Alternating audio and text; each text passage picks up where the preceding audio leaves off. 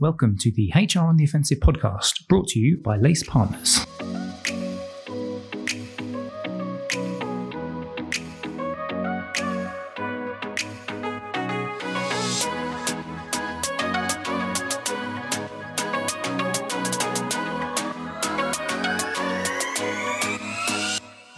Welcome to the latest HR on the Offensive podcast. My name is Chris Howard from Lace Partners, and back in the hot seat with me today as my partner in crime is Aaron Aubrey. You all right, Aaron? Good afternoon, Chris. How are you doing? I'm doing very well. Can't wait. I had so much sugar today. I'm fine flying. Excellent. So Aaron will most likely crash within the next 20 minutes, which means the last 10 minutes of this podcast may even be him sleeping. But you know what? We'll keep we'll keep you going, and we'll hopefully we'll keep you laughing as well, because this is a again this is a HR podcast designed for HR professionals, and what we try to do is provide some insight, tips, guidance on a wide variety of topics. And I've hinted a little bit at what we might be talking about today: laughing, engagement, enjoyment, and we're going to talk to a couple of um, very knowledgeable ladies in a second second. Today's podcast is about the importance of line management and leadership in navigating uh, a business out of a crisis. And we've run a couple of these podcasts at the moment on leadership, uh, but we just want to bring a slightly different angle to this one today. So we want to drill down specifically on having engaged and positive managers. And so today's show, I've got Danny Harmer, who's joining us from Aviva. Hello, Danny. How are you? I am very well, Chris. How are you? I'm absolutely marvelous. Are you going to make me smile and happy and laugh today? I will try my very best for sure. well, if you don't, which I'm sure you will, then we have Steph Davis from a company called Laughology. Hello, Steph. How are you doing? Hi, Chris. I'm good, thanks. How are you? I'm all right. So we know a little bit about Danny and obviously Aviva, but do you want to just talk to me a little bit about Laughology? Because that's an interesting name for a company. Well, first of all, I'm going to correct you because I'm a northerner and I'm going to say laughology. Sorry. because it, doesn't have an R in it. But it's laugh or laugh, depending on where you're from. So um, my background's a little bit different.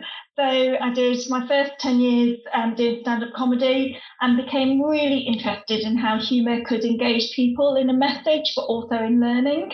And just my background wasn't uh, really great in terms of my education. Uh, I got I got suspended from school twice, expelled once. uh, I know I'm dyslexic, and it wasn't identified until much later on when I was in my late teens, so 18, 19, when I went to performing arts school. And I had an amazing tutor who said to me, Steph, have you ever tried stand up? Because I, the only thing I could do was clown around to get out of class. And so um, I did, and he encouraged me, and it opened up the world to me. And I just wish that someone had helped me learn using humour when I was at school, because it would have engaged me in a different way. And that progressed on to working in the corporate world and looking at how humour can be used in leadership. And then when I went back to university, when I realised I'm not daft, I learn in a really different way. And I did a psychology, uh, master's in behavioural psychology, and looking at humour and the impact on the brain. And then somehow I'm here, but don't ask me how. Uh, it just happened. And 15 years later, I run a company. I've got a team of 15 and we deliver learning and development in a bit of a different way with humour being the base of everything we do and happiness in organisations. That's amazing. So, what we're going to do today is I'm going to rope Aaron in to be the Stephen Fry esque on QI quizmaster and ask you some questions, or question master, or something like that. So, Aaron, you've got some questions that you want to fire at the ladies, and we're going to keep this as nice and fun and light and fluffy podcast as we possibly can. Thank you very much, Chris. That's a bit of a setup, I have to say. Especially having followed Stephen Fry's tweets. Very Stephen Fry-esque, actually. So I thought I'd start very easy and gently today, ladies, if I may, and just ask, um, as we're talking about sort of positive engagement throughout uh, throughout what has been a difficult crisis, just for you personally, what's been some of the funny highlights of, of lockdown, if there are any?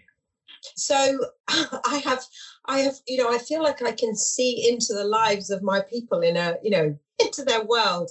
And, you know, I've busted one of my team leaders who is a little younger than me, which is a, a I'm a lot older than 21. But, you know, if you did his fitness age, he'd be about 21. He just, he runs for fun. I mean, who does that? He was on a call the other day and he had bread. And I was like, you know, on Teams, you can send a message as well. I busted him and went, Is that bread? White bread with butter on it. He was like, totally busted. So you you get this kind of insight into people and their lives and you know wherever it is they're working and you know children coming in. We were doing a uh, a live webcast to my function in Aviva, and I could see the presenter, but everyone watching it could only see the speaker. And I was speaking and the you know the the person asked super gorgeous host um, at the time someone in the comms function the door behind them opened like a little gremlin came in and appeared on their lap and they were desperately going on mute as they were trying to and i'm trying to talk and all i can see is this guy in my team paul having a total nightmare with the most adorable two year olds trying to take over uh, his workspace and doing a magnificently good job of it. And then we've, you know, we've got some planned fun now. So, for example, my function, my PA Sharon, who is just a legend, runs a quiz. It takes about 15 minutes. It's at four o'clock every Friday, and she runs a quiz, and it's the Aviva People Function Family Quiz. So, you know, on Teams, you can see everybody with their children on their laps, and people forget to go on mute when they're discussing the answer. So, all of us can, can steal can steal the answers. So there has been lots of fun, and occasionally, very occasionally, I get to sneak out of the space where I'm working and go downstairs and actually see my children and my family and you know that's been lovely as well. So yeah one of the things that we've been doing in, in lockdown as a team is we've been creating online videos what we call hacks um, and learning bursts and my favourite has just been the, the outtakes of all of my team. So when you, you get to see, you know, the perfect piece at the end, but what what you don't get to see and what we've started to release are all the outtakes of when people are trying to do something and also the behind the scenes arguments between wife and kid or whoever it is that's filming. And so we start to release some of them and some of them are just really, really funny. And also the because the film's still rolling in between the takes, some of that stuff, it's just really funny. And like you said, it's like an insight into people's lives. But then the, the other thing that I've been doing just to entertain myself really, because you are locked down in a house with just your, your partner or your kids. And for the first definitely month there was no one else. So I love playing tricks and the amount of times I've jumped out on my husband or frightened him and it's just been brilliant. And every single, and he hates being scared, which makes me laugh even more. But the best one was I went upstairs and I hid under the bed. I was there for ages. It must have been about 40 minutes waiting for him to come upstairs. And I was just really silent. And I was laughing to myself. And only when he came up and I let him potter about the bedroom for a bit. And then I just came out the bed and grabbed his legs. Um, and he just, he screamed the place down. I just, I'm sad I didn't record it. That's my only thing. Steph, he has got a good heart, hasn't he, darling? And you know, we're not. it's just like he's all right. He's a, he's a bit older than me, but he's all right. I've checked the life insurance. Everything's okay there. Just taking out a new insurance policy on internet. It's all okay. It's all okay. excellent, excellent, fantastic. So I, I almost feel like um, it's a shame to bring us on to talking a more serious topic now. I want to hear more about the pranks you're playing. So, in terms of uh, in terms of the crisis as we've been through, I think this we talked about this before actually on other calls and other webinars. This, this is a great time for leadership to really shine during this. It's also a great time for leadership to completely muck things up. We're not going to focus on that today. I'll focus on the positive side of things. Uh, and I'm just really interested because you've got two different perspectives. Uh, really interested on perspectives around what have been some of the great examples of leadership, positive leadership behaviors that you've seen during this crisis? What are the things that sort of stood out in your in your memory of some of the activities that your line manager, your your leadership teams have engaged in, or people that you've been coaching have been you know, engaged in? I don't know if anyone would like to share any of that. So I think you know I can th- I can think of a number of examples of this, but I think where leadership has really stood out for me is in two ways during this crisis you know with all the sort of uncertainty that everybody's navigating new new questions and situations. And i think the first one is where people have when they've been asked a question you know we don't know the answer. We've just gone what is the right answer? and then we'll work out how to do it which you know aviva is a, a large company or an insurance so risk and big FTSE company. I think that's probably relatively new to Aviva. And when you see leaders do it and the impact it has on the people around them, that they just go, okay, this this business just and the leaders in it just want to do the right thing for people. So, for example, because we have healthcare as part of our business, we have medical professionals who now work for us and used to work in the NHS. And we had somebody ask on our Aviva Uncut, which is sort of live webcast, will you let people go back into the NHS if they're if they're qualified medical professionals? And we just went, well, yes, of course. And now we just have to work out how we make it happen and deal with the whole, well, who pays them? I will pay you, fine. We don't want to muck up your all that sort of stuff. And lots, lots more examples of, you know, I can't be at work. I need a screen. Can I have a? Yes, of course you can. We'll just work out how to do it. We'll work out how to do the right thing. So I think that has been really important and something that we should hang on to. The other thing I've seen is that leaders have understood that, you know, from an operational and a human perspective, we can put in frameworks and principles as we're learning as we go through the crisis and the ambiguity and, and responding to the situation. But actually, as a leader, we can't give you a rule that says, what should I do for Steph or Aaron or Chris? You need to work with every single person in your team because they truly are an individual. And, you know, Steph, you might be going crazy at home and need um, to be on the list of people who can return to the office soon. Whereas Aaron, you might be struggling because you are homeschooling two children. Whereas Chris, you might be struggling because you're on your own and the loneliness, isn't it? So you know, I've really seen leaders understand that treating people fairly and as individuals doesn't mean treating them all in the same. So I have seen our leaders just be really human and exceptional. I mean, it makes me feel good, actually. Yeah, I think I think I, I, I'd echo that. I've seen a lot of leaders, um, rather than doing things right, doing the right thing. And what what has been so refreshing is the amount of you know fearlessness around just getting things done because it's the right thing to do with a, and and calling it out when it's when there's something that when there's red tape blocking it and saying let's just do it. And and that's what I've I've seen which I've liked. And particularly in a couple of businesses that that we've been supporting.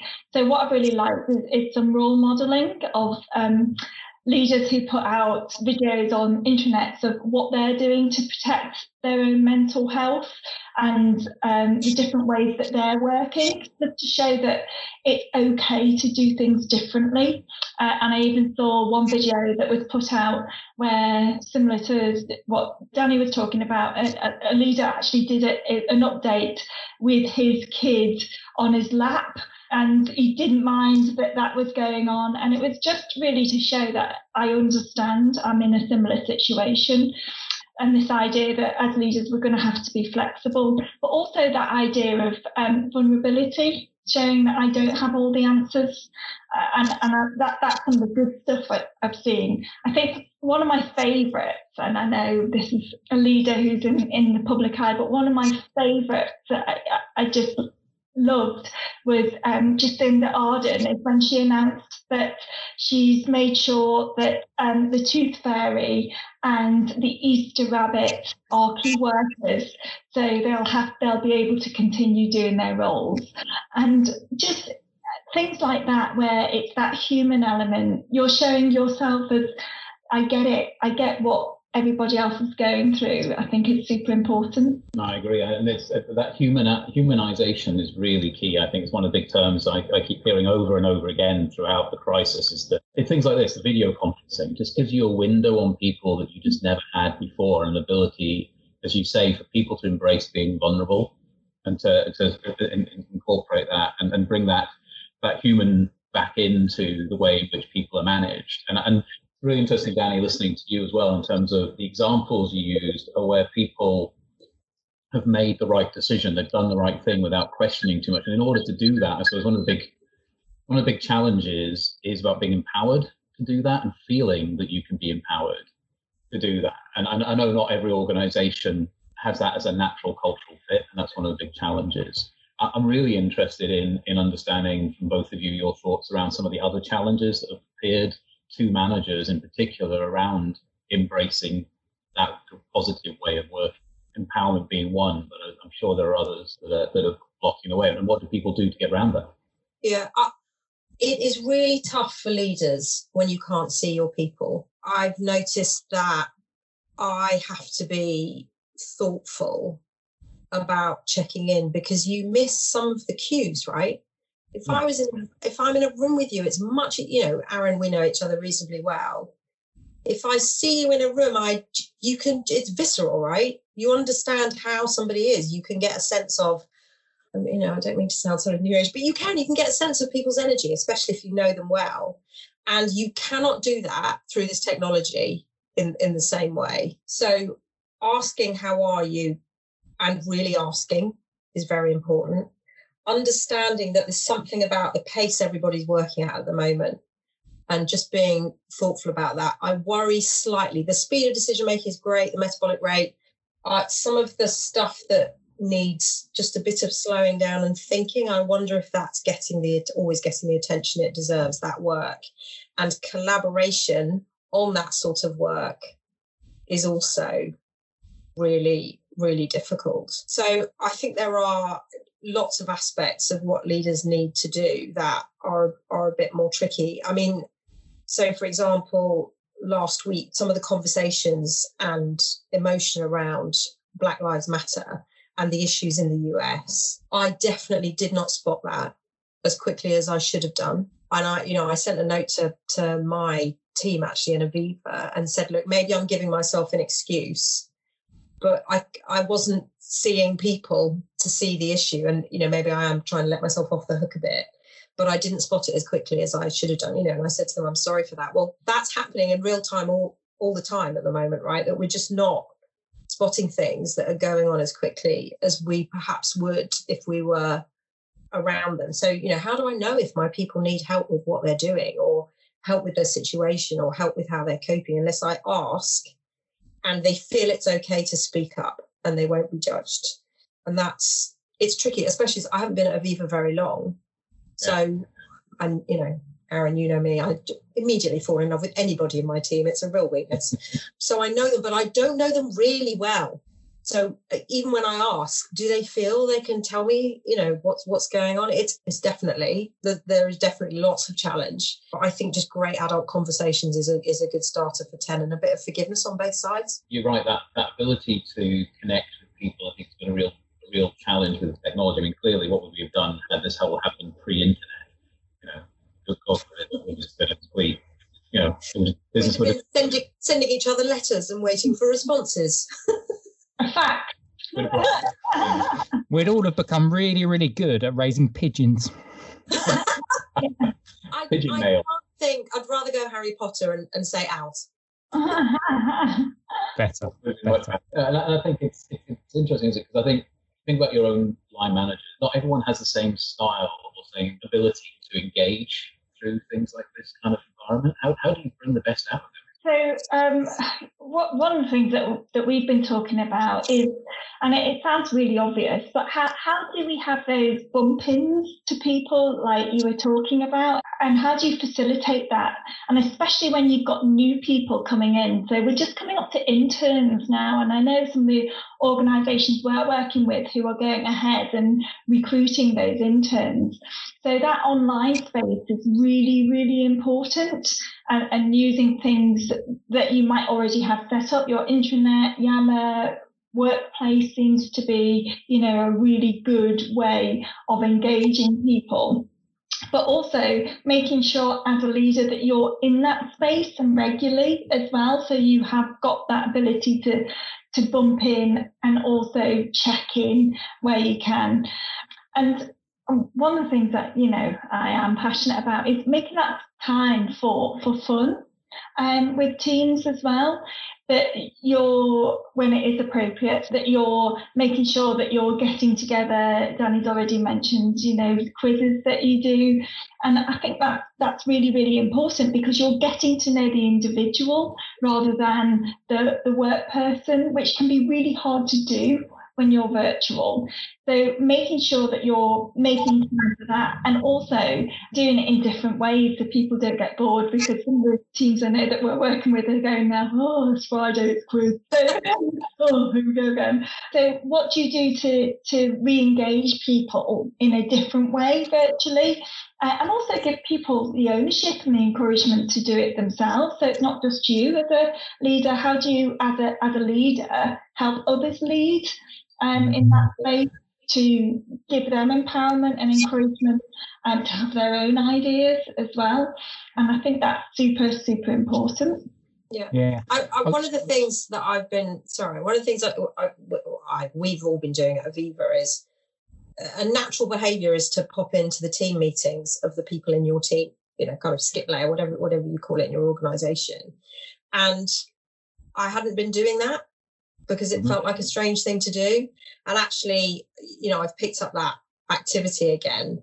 And if you're an extrovert and you get your energy from from others, it's a it's a brilliant thing to do, you know, because it's not it's just a you know you're engaging with people and you want to know about them and they want to know about you and making connections and doing all the stuff leaders do about helping people understand where it is that you're heading you know that rough sort of direction so that they can see how they fit into and you get this sort of you know i think leadership there's something about your people are obviously your people are wonderful they're not iron filings but a bit like iron filings which is that there's some there's some softness and some movement, but there's a sort of magnet that pulls them generally in whatever whatever the right direction is. So I think it's important to do what you would have done if you were together virtually and find a way to do it. And those bump ins you talk about, Steph, I have found now that rather than just going to see someone and saying, you know, bumping into the office and saying, hey, how you doing? What's going on? And seeing them when they make a cup of tea.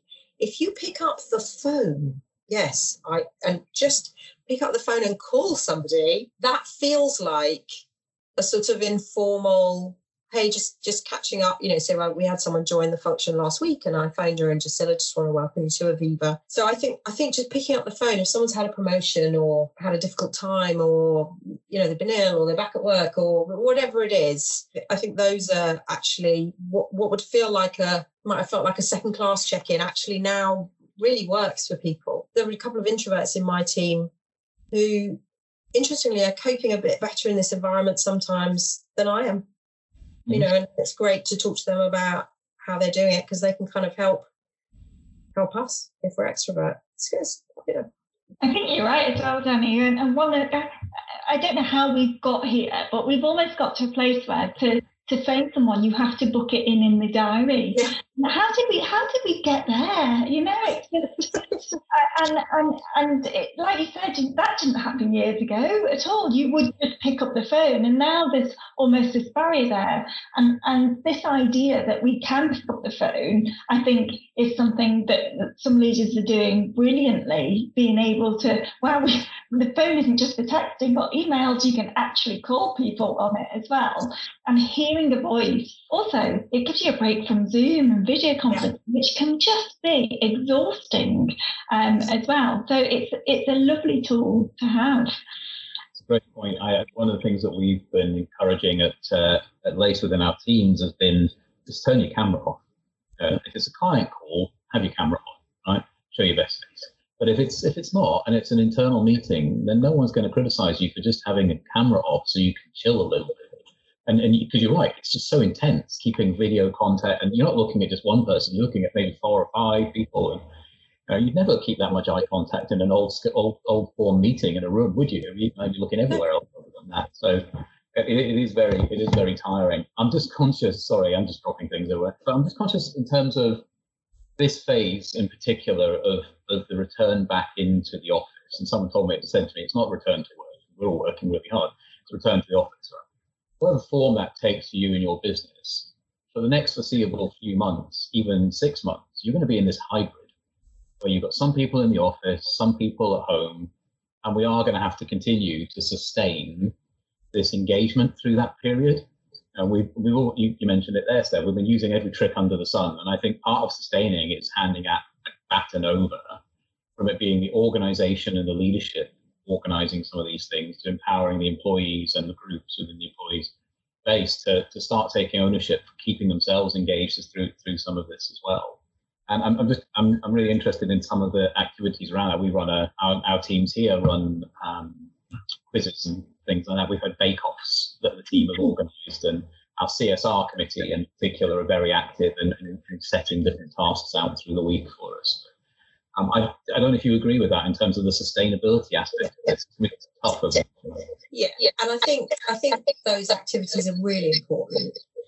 And actually, I think those activities are really important. And actually, they're important regardless of the situation. And I mean, if if I look on what on on so we've got Yammer in terms those of you don't have it, it's like Facebook in in in the workplace. We have got groups around how to homeschool your children. We've got groups around people who are finding it lonely being at home, people sharing their mental health stories, people sharing their volunteering stories people looking for ways to support the NHS and making face mask holders. And one of the cutest ones is one of our colleagues is knitting little COVID hearts, and you knit two and you send one to the person who's unwell with COVID and you send the other to victim's family so they feel connected honestly. Don't get don't get me started. So we have got lots of groups because when people see a need there's something about the way that you can use social media and technology to connect people within that within that need. And you know our um, our well-being team set up a quest one week where every day there was just a little kind of competition of something you had to do. And and some days it was find the oldest thing in your house and tell us the story that that attaches to it. People can just dip in and out of that as you know, as their their work allows and as whatever else they're doing allows. But I, yeah, I've seen people, you know, the, the quiz that we have in the people function, which I mentioned, my amazing um, EA Sharon who does it. Just, just I said, let's do something, off she goes. She sorts out the questions every week. People have done phenomenal stuff, absolutely phenomenal. I think colleagues are really good at using their initiative and taking the lead, as long as we get the bureaucracy out of their way. But platforms like Yammer really help with that. Yeah. I, mean, I think we've seen some some brilliant stuff, and uh, I mean, I, I've been talking about this for, years, you know, 16 years ago, it's talking about the importance of how people feel in organisations, which is more important than, than, than any, but anything else. And what's nice is the last, I'd say, seven, eight years, people have really started to take that on board. But what I've found really interesting is in this time, you've seen the companies like Aviva or O2 or Tesco who do it well. And they've they've picked up the mantle and been able to translate that virtually.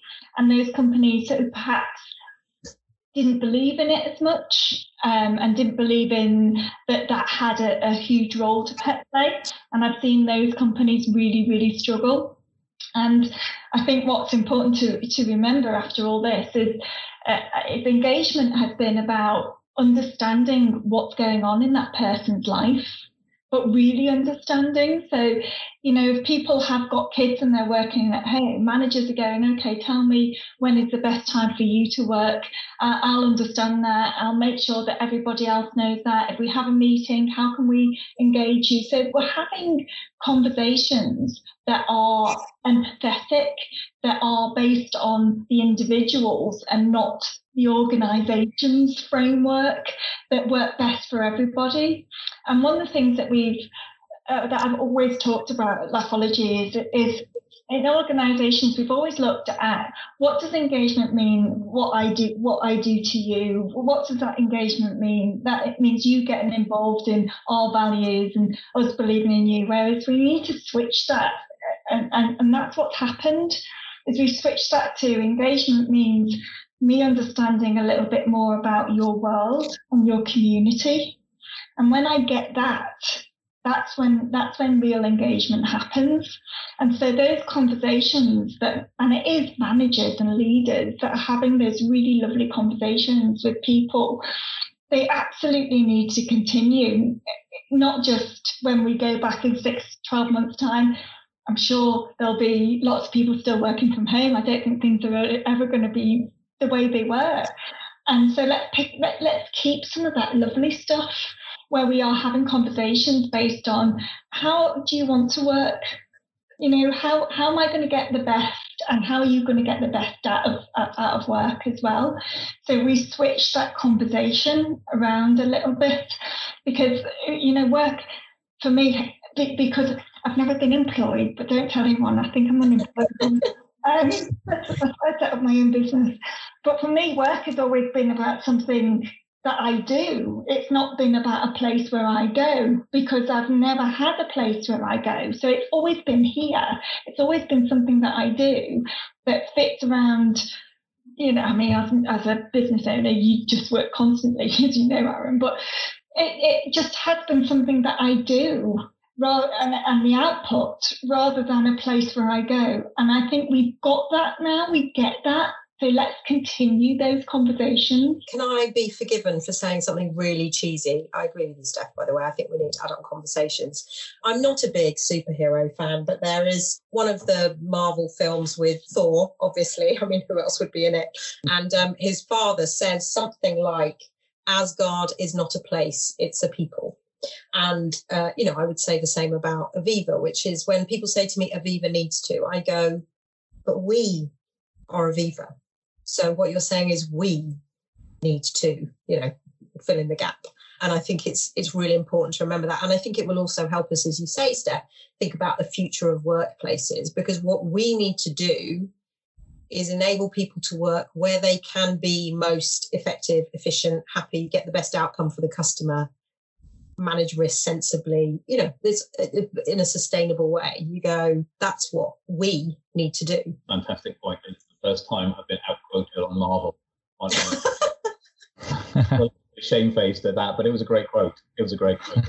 So I, no, I think it's really interesting because I feel like we're just unlocking something really important as we come to the end of our podcast. So uh, we'll have a quick discussion on it, which is, you know, I think we all get the impact that line managers have on employee engagement in particular. You know, people still leave businesses mainly because of the line managers rather than the, the, the business line managers are that embodiment. This has given us an opportunity for the line managers really to um, bring bring the real positivity into into that engagement to understand the employees or team's uh, environment and, and, and, and therefore get closer to them and bring engagement to a two-way type of understanding and therefore enhance that.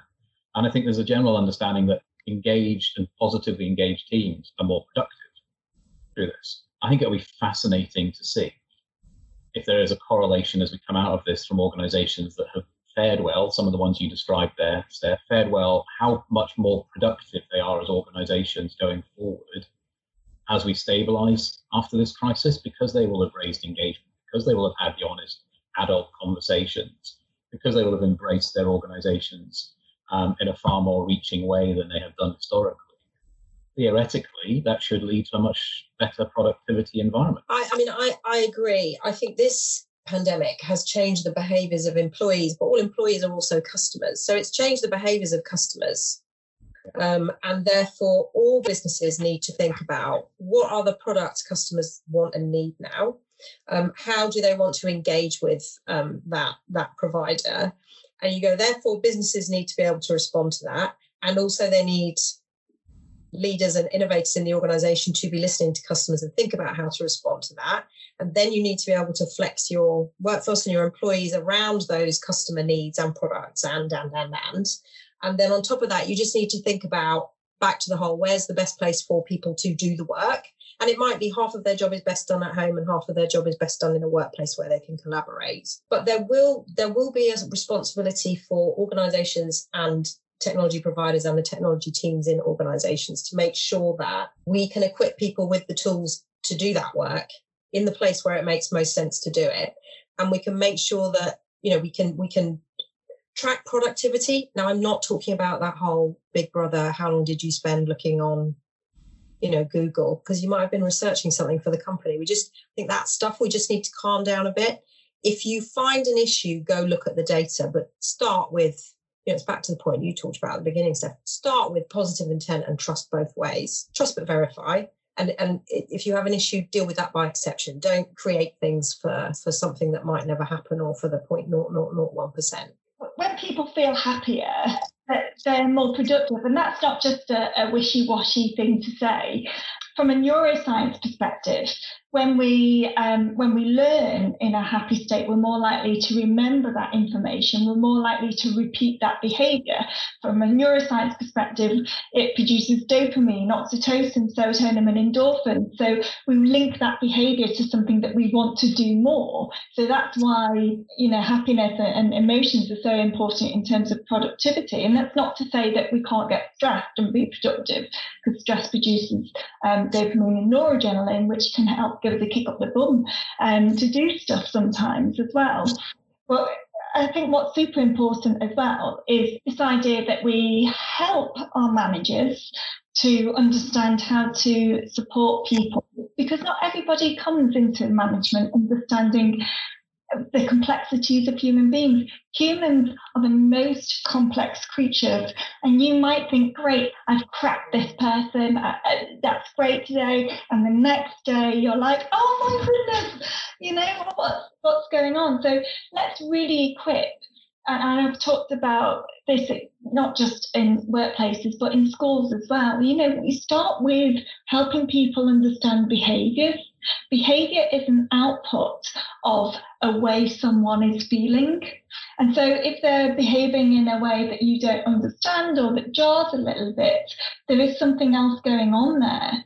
So let's start with emotional intelligence and, and perhaps perhaps as we go forward, because not everybody is good at people skills, and that's okay. That, that's absolutely fine. But perhaps going forward, we might have technical specialists who are technical managers, and then we might have people managers as well, because they can be and are two very different skills.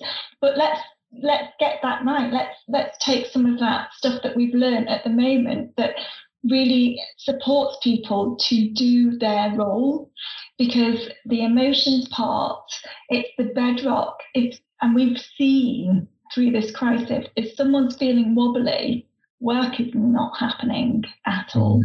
So we have to have managers and leaders who can support those wobbles and not just support, but help people flourish, get through, and continue those check-ins. And only then will we get workplaces that get back to productivity uh, and a sustained productivity where we see outputs. And for me, it's all about it's outputs. It's not like Danny said, it's not measuring people on systems. But if we get outputs, if we achieve our goals, what's it matter how that's done? As as long as it's regulatory and we're not breaking big things, then that's where we should be.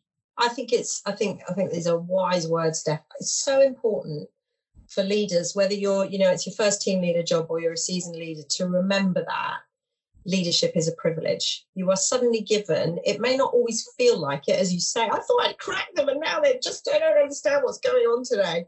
But actually, you have some serious control and influence over someone else's life.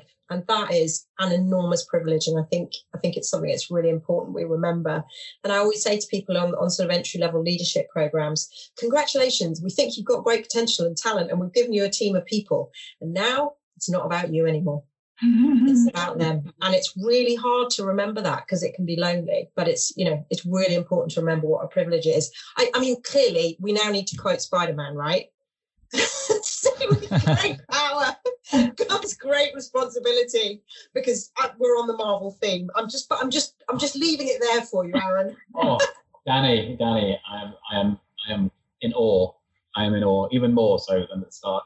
I, I, I genuinely, we're going to have to do another podcast now just so I can outquote you. Those are my only two hmm. quotes, so it will be it will be easy. they were fantastic, can I say? Um, so no, I think um, we should draw it to a close there. Thank you. That was a great wise words for us to end. Fantastic podcast. Marvel quotes, leadership quotes, positivity and happiness reigns. Uh, and thank you both for your time today. Thank you very much. Thanks. Bye.